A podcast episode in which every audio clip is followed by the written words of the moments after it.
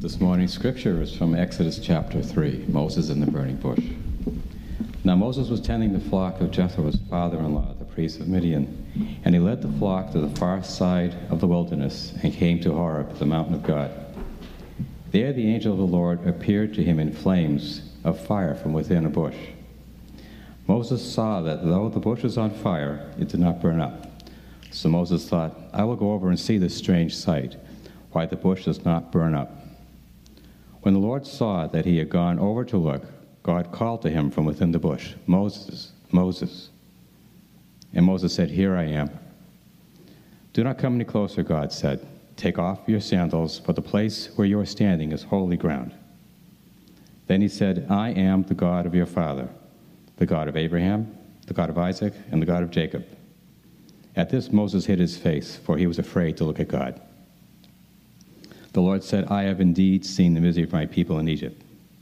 I have heard them crying out because of their slave drivers, and I am concerned about their suffering.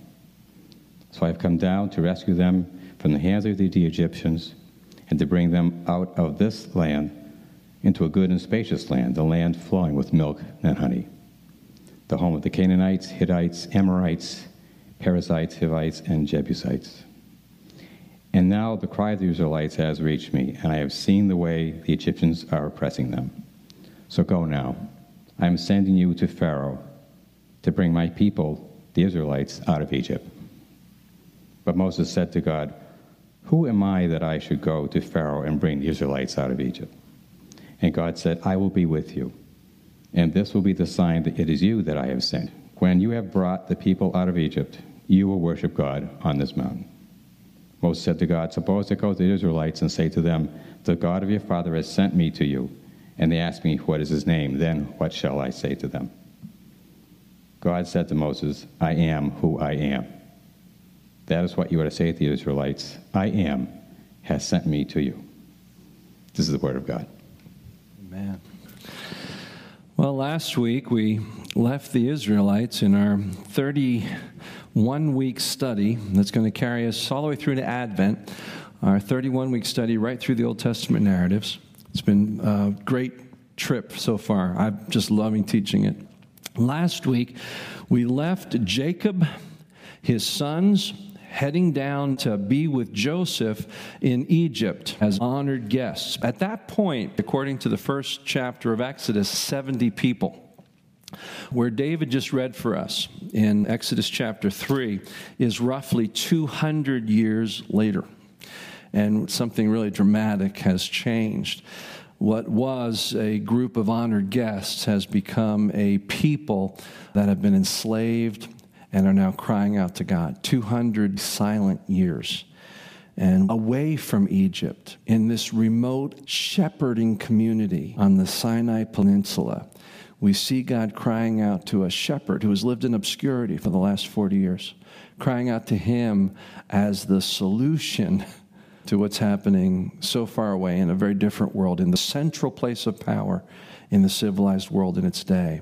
And God meets a man named Moses. Moses literally means out of the water. If you're new to the Old Testament and you don't know who Moses is, that name says everything. What I want to do today is look through the life of Moses that got him to this point. Then we're going to spend a fair amount of time in chapter 3 and 4 of Exodus exploring this encounter with the great I am. I am who I am, which is the name of God. As God calls Moses to head back for unfinished business in his life, but also unfinished business with what is now a whole nation of people. Exceedingly numerous is the description 200 years later, from 70 people. We're going to look at how God prepares Moses, we're going to look at how God calls Moses, and then we're going to look at what we can learn about it. I see more of our journey, our faith journey in Moses' struggles than in uh, many of the characters in the Old Testament, although we're learning to see it in all of them, aren't we? None of them are really heroes. They're just people like us who need grace. They become significant because of the call and grace of God in their life, just like you and I do today. In particular, I'm going to give you four objections that Moses uses in wrestling with God's call in his life. And I think you're going to find that very relevant to your own experience. Our story really begins in uh, chapter 1. And probably the most important piece to understand Israel moving from being an honored guest to being enslaved is verse 8 of chapter 1, which reads A new king who did not know about Joseph came to power in Egypt. Enough time had gone by that what they revered about Joseph had been lost. And so this king, doesn't really know, doesn't appreciate, and all he sees is, are these people that have become a blight. Instead of being a source of blessing, they're taking away much of the resources of the land. And so, in order to control them, he enslaves them.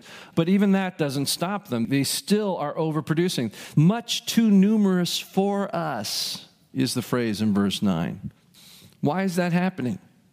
Because God said, to Abram, I'm going to build a great nation through you. God's fulfilling his promise. Is it's happening in Egypt. A nation is being birthed out of geographically another nation. The conflict is almost inevitable. And so Pharaoh comes up with this idea that we're going to actually thin them down. We're going to do that by killing all the baby boys that are born. And he starts by talking to two midwives who are Egyptians, and he says, as the baby's being born, if you can tell that it's a boy, he wants it to do a kind of stealth. I don't want them to know that I'm decreeing this because I don't want a rebellion on my hands. So as they're coming out, if you see it, that it's a boy, we want you to strangle it, kill it as it's being born so it perceives to be stillborn. But here we see in Scripture one of the first acts of civil disobedience. Both these women, it says they feared God, so they didn't do it. Pharaoh comes to them and says, Why have you done this to me? Verse 19 The midwives answered Pharaoh, Hebrew women are not like Egyptian women. They are vigorous and give birth before the midwives arrive. What they're actually doing is just ignoring Pharaoh. And it says that God blessed them as a result of that. An interesting thing to look at in Scripture is the place of civil disobedience as followers of God. And later on, when Pharaoh realizes it's not working, he does go to a decree. He does go public and he says, What I want you to do is any boy that's born to Israel, I want them just thrown in the river. I want you to take them from the mom, throw them in the river. What we have here are those that are intentionally disobeying. We're going to see a picture of it in Moses' family. When are we to obey our government, and when are we before God to disobey our government? When, when do we say, as the apostles did in the book of Acts, we need to obey God rather than man? And here is the simple formula when government forbids us to do what God requires us to do, or when government requires us to do what God forbids us to do then we ought to obey God rather than man. Scripture teaches pretty clearly that human authorities are put there by God, that they are under God, and we are to give to Caesar what's Caesar's, give to God what's God's. And so we are to be good citizens, we are to be obedient. We're not to go off half cocked and say, because I don't agree with this political opinion or, or this particular thing, that I can, just by virtue of my own philosophical beliefs or my own political beliefs, I can disobey government. That's not what this is saying. It's when clearly we are being forbidden to do what God clearly instructs us to do, or when we are being asked to do what God clearly forbids us to do. See what I'm saying? A lot of people use civil disobedience uh, in the name of their own opinion, not God's. But there is a time when God's people stand up. History is replete with examples of Christians who could no longer go along with the government and were willing to do whatever it took. It's also replete with people that couldn't make that decision when it was time to do it. One of the sad stories of the church today is the condoning of Hitler's regime by so much of the Christian church. But at the same time, you have those who died in Auschwitz as Christians and the camps who were killed because they couldn't allow the injustice and the mass murder of millions of people to go unchallenged, and so they put their own lives at risk. So you see example of both those Christians who said, I need to obey God rather than man no matter what it costs, and others whose faith was proven to be less than authentic because in the cost benefit analysis, giving in to evil was safer. So there was a little mini sermon on civil disobedience. We pick up the story now. So Moses, who is not yet named, is born to his mother. There's probably all sorts of ways that children are being hidden. Her idea uh, is not so much to hide him, but put him in a place where something good could happen to him. She makes a basket boat, which, by the way, is a very common thing. If that sounds odd to you, still today, uh, there are cultures that use basket weaving with tar pitch to create boats. Just Google it, you'll find it. Google basket boat, not basketball. Don't let it self correct that. Basket boat. This one was baby size, and she put it in the bulrushes, but strategically in the place where Pharaoh's household came to bathe. There were many Pharaoh's daughters, and, and where they bathed was known. So she puts the baby at a place where one of the daughters would come across it. Why? Because who doesn't love a baby? And she sees the baby, and she knows what the law says, but knows how do you kill a baby. Even Pharaoh's household didn't agree with Pharaoh's decree. The sister comes up and says, Would you like a, a woman to nurse her? I just think when you hear it, it's like they're all in on it. Verse 8 Pharaoh's uh, daughter says, Yes, go. She answered. This is chapter 2.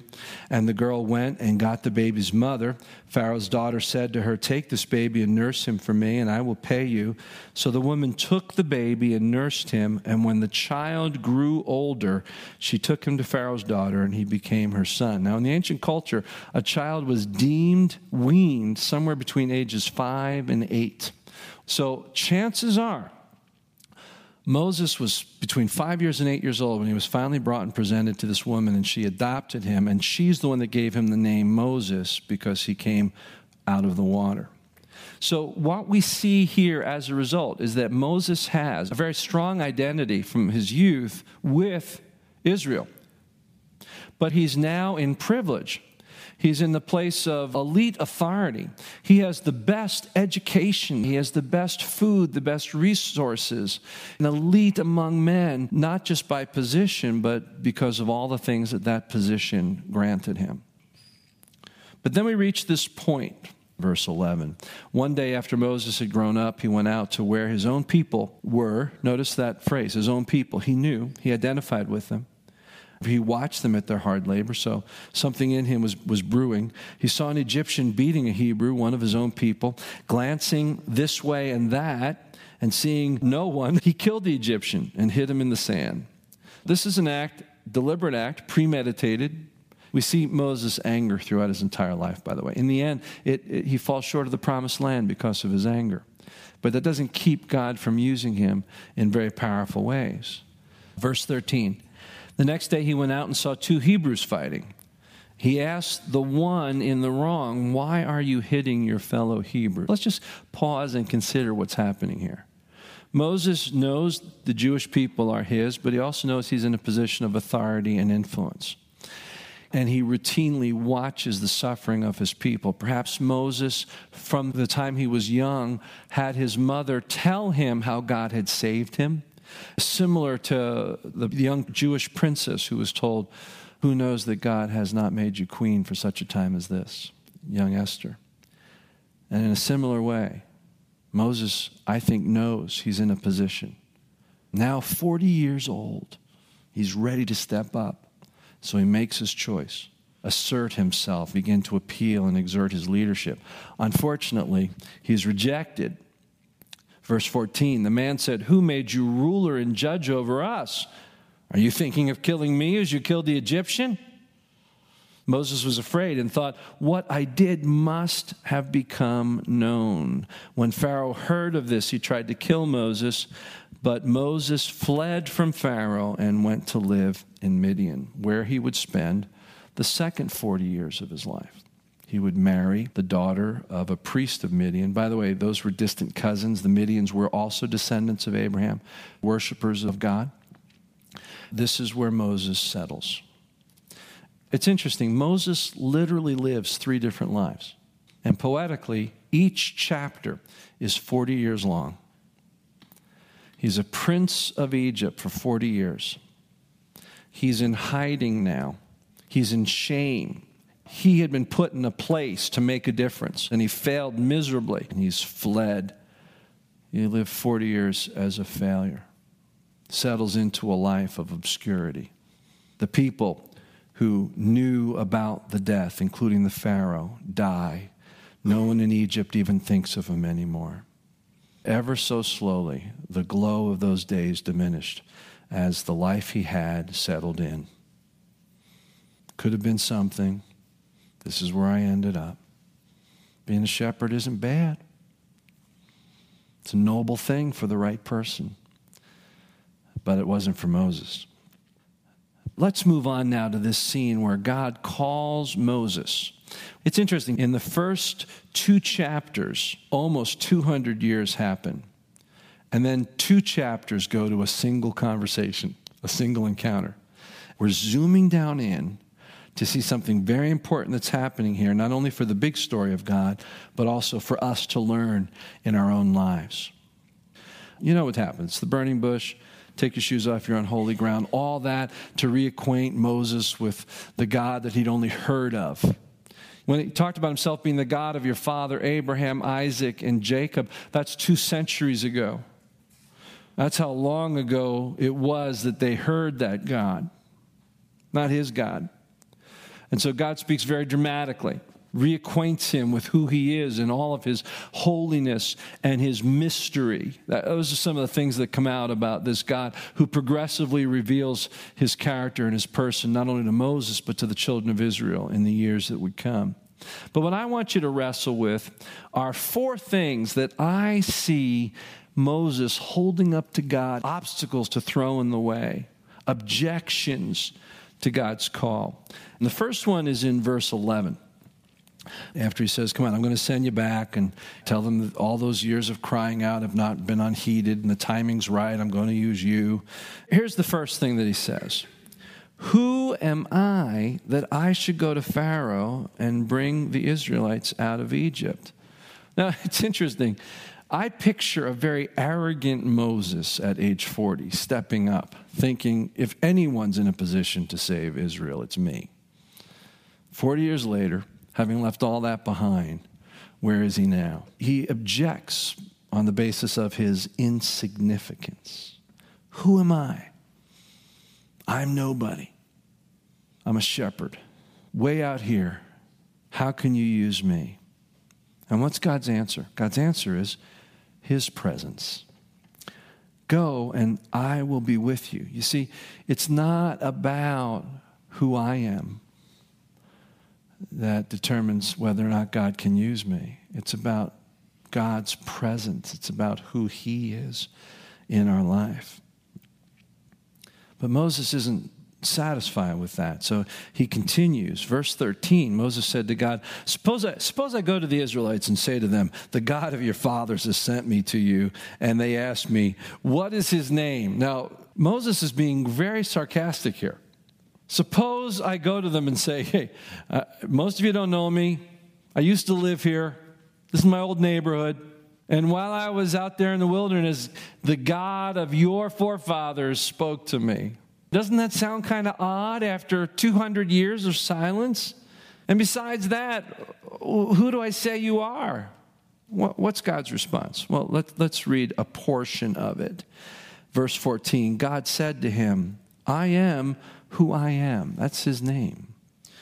This is what you are to say to Israelites I am has sent me to you. Then he lays out the whole plan through the rest of this chapter, everything that's going to happen.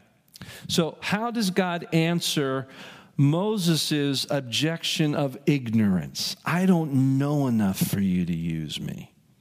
God answers it with the revelation of his person and his plan. And what we learn is it's not about what I know, it's about what God purposes to do. That's so important. How many of us have heard the words of a preacher or read in a book that God has a great purpose for your life and a great plan, and the first thought that comes to your mind is, Who am I? And what do I know? I'm ignorant. I don't know enough to be used by God. To you, like Moses, he offers his presence, his person, and he says, I know the plans I have for you, and I'm going to be with you. That's still not enough for Moses chapter 4, verse 1, Moses answers, What if they do not believe me or listen to me? And what if they say, The Lord did not appear to you? So I, I think a third objection is my inabilities. I'm not persuasive enough. I'm not capable enough to pull this off. And what's God's response? The Lord said to him, What is that in your hand? A staff. And the Lord said, Throw it on the ground. Moses threw it on the ground, and it became a snake.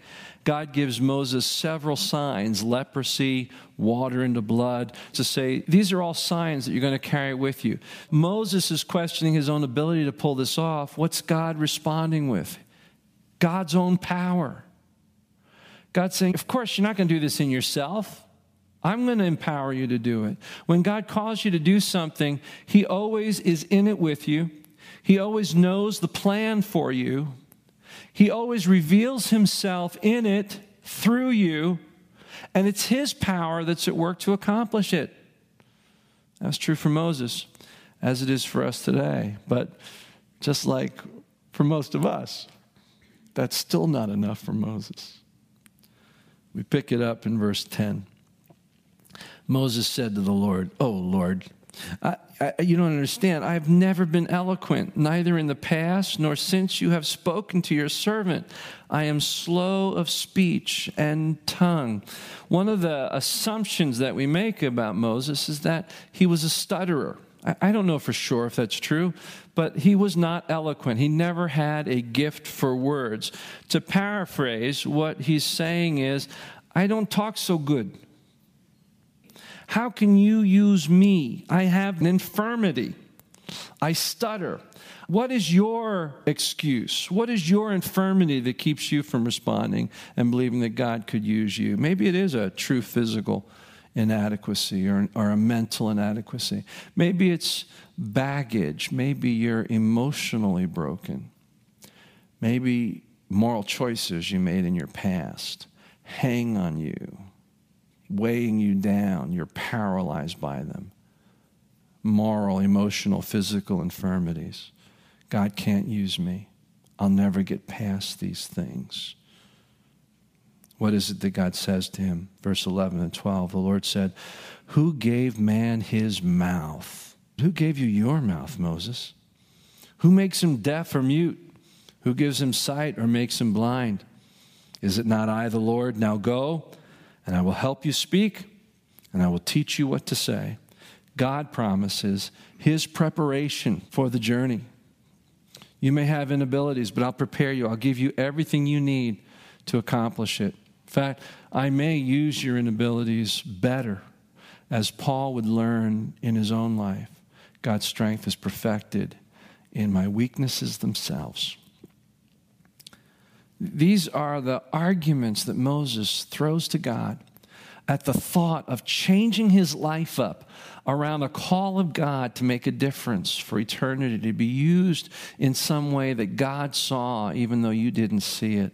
How do you measure up to those? I, I, feel like we've been there. I used to preach this very text when I was traveling as a youth speaker. I think I was telling Ella on the way to church today that back then I, I really didn't have a lot of patience for Moses because I was still in my first third of life.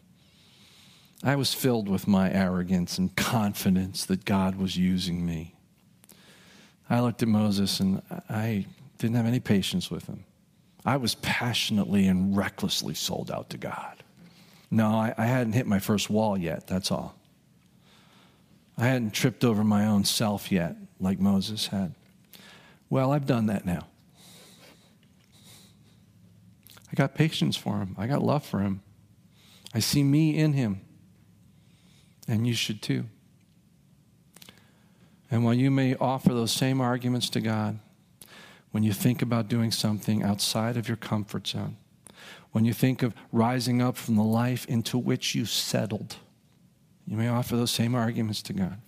He comes against you with those same promises because, in the end, there's nothing that can keep God from using you if He calls you. It's not about you, it's about Him. We're just the vessel. We see this moment of decision.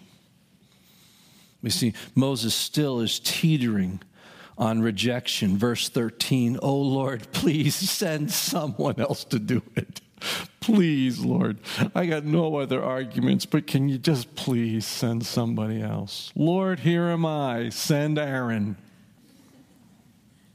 In one sense, God answers that prayer. He does send somebody else. But that doesn't get Moses off the hook. He says, I've got Aaron. He's going to come with you. And here's an important little thing. If you read this, it says, Aaron is already on his way to meet you. So, what that tells us is that God's resource to Moses of spiritual community and support and family in Aaron was already planned before Moses reached this point where he needed to hear about it.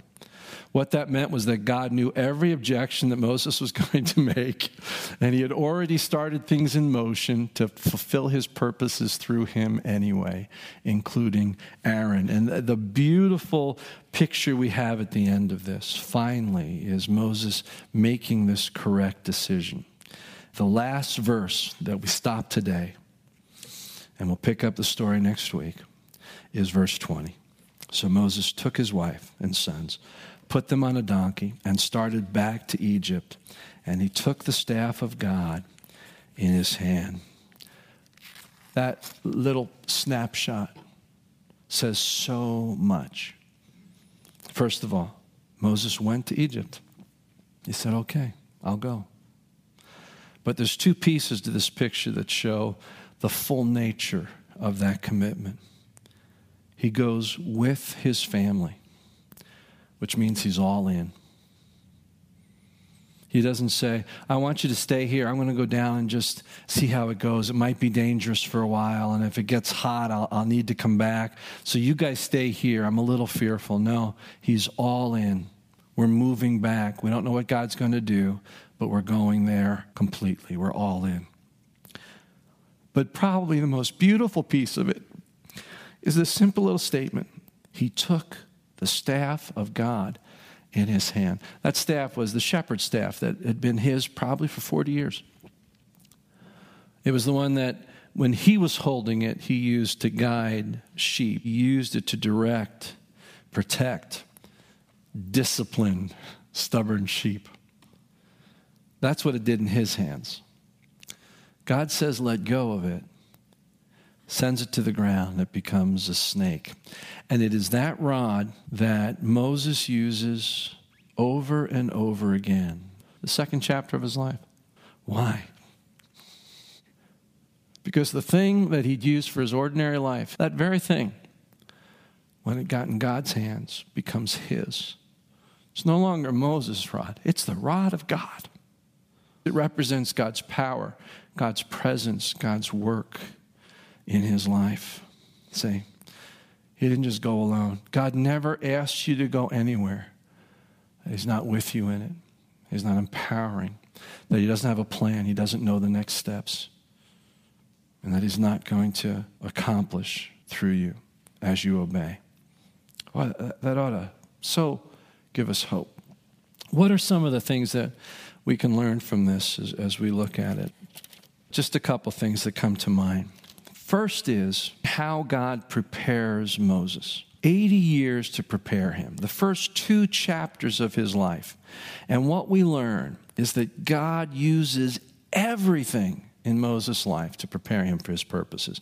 He takes all of the circumstances, every situation, every experience, and weaves it into the mechanism through which he's going to prepare Moses and accomplish his will. There's this really interesting verse in the Psalm, Psalm 57. It says, God performs all things for me.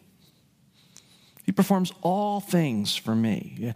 A similar verse that we're more familiar with is Romans 8:28. God causes all things to work for good for those who love him, and listen to this now in the context of today, for those who love him and are called according to his purposes. I want you to understand that when God calls you, you're able to look back and see how every experience in your life, even the most tragic things, God has turned into something to prepare you for what He has in your life. I love that thought because it means He doesn't waste any of it. And I don't know to what scale it occurs, but I think it's bigger than our own individual experience. Think about this God used Pharaoh's intent to wipe out a whole generation. You know why killing just the boys of Israel would have, been, would have sufficed? Because the girls could have been easily assimilated into Egyptian culture, taken as wives, servant girls, concubines. They kill off the guys, take that generation of girls in, and Israel dies eventually. It was not just infanticide, it was genocide. Very smartly done. God even uses that in Moses' life. That's not to say that it wasn't a horrible thing or that it didn't, in fact, affect other peoples. That's not what I'm saying. But I'm saying even things on that scale, God says, I can use that in him and in her, just like he did in Moses.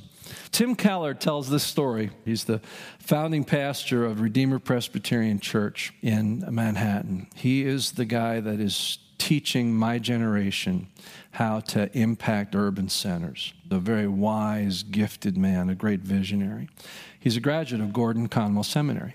He was at seminary and he hadn't decided what denomination he wanted to be.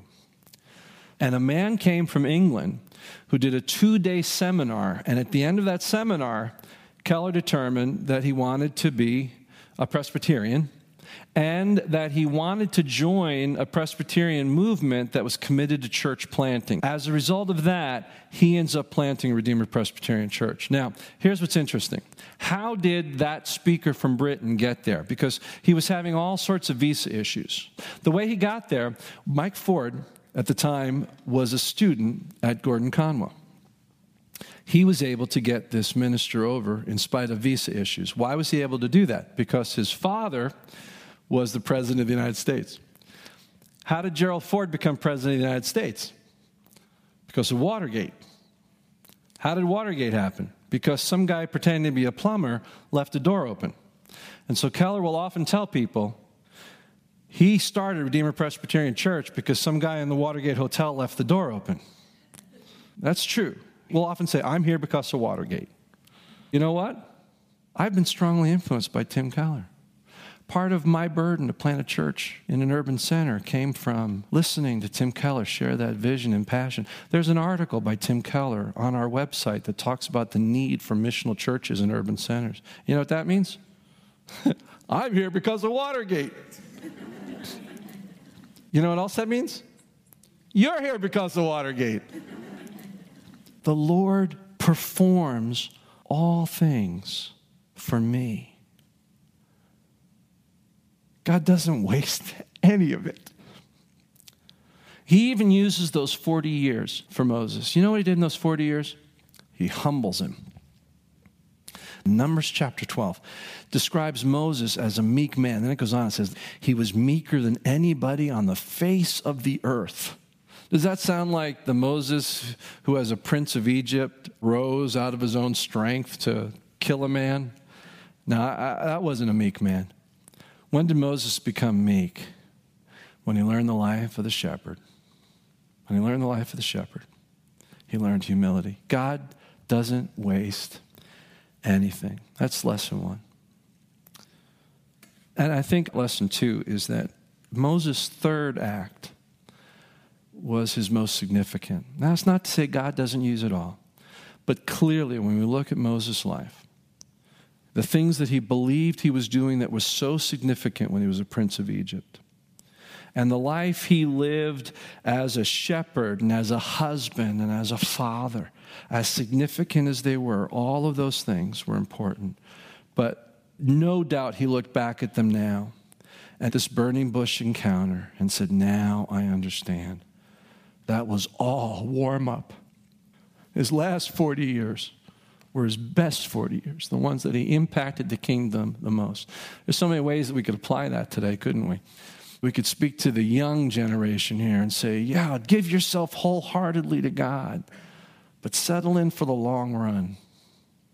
Look for God to work through you now, but expect that there'll be a day you look back at even what He's doing now and recognize that it was merely warm up for something else. And to those of us that are looking at our final third, I'm getting close to looking at that final third. I, can honestly say that that principle is true because now I'm able to look back at times when I felt like I was doing the thing God made me to do. When I was a youth pastor, thinking, this is what God made me to do. In my 30s, doing Raise the Praise, thinking, this is what God made me to do. When I was a, a, pastor in my last church, thinking, this is the place God called me to serve for the rest of my life. All those moments when I thought, this is the thing, this is the thing. They may have been a thing, and they may have been significant, I know without a doubt right now I'm doing the most significant work that God's yet to ask me to do. I believe everything else led us to this moment, and He hasn't wasted any of it. He hasn't wasted any of it in my life and Vit's life, and He won't waste any of it in your life. You never retire, you're just always getting prepared for the next thing. My dearest, dearest mentor, who I've mentioned in the past, Bob Frederick in his early life was a senior pastor of arguably the most significant church in the conservative Baptist movement in Denver. He was on the board of the seminary, a mover and a shaker. He came to New England and he pastored one of the largest churches in New England, First Baptist Church in Portland, Maine. He has been many things. And then, as he retired out of pulpit ministry, he began to mentor other pastors with the wisdom he'd learned. And while others kind of just go quietly off and settle in someplace, Bob began to pour himself into 30 men. Not only that, he founded a ministry that recruited other retiring pastors to do that same thing. And the Bob I knew until the day God took him was thriving, growing, pouring into lives, and probably in those final years doing his most important work because those pastors are still carrying on today and are in turn preparing, myself included, to pour our lives into the next generation of leaders. God's always got the next thing for you, and He wastes nothing in getting you prepared for it. Stop fighting Him. Take up His rod. Father, thank you for the encouragement as we see Moses who struggled in the face of his own failure with God's call. But thank you that he stepped forward, and because of that, not only was Israel free, but we are free because of the Christ who came. Thank you, Father, for that. Give us a boldness, give us the ability to resign from our objections and to pursue wholeheartedly your call in our life. In Jesus' name, amen.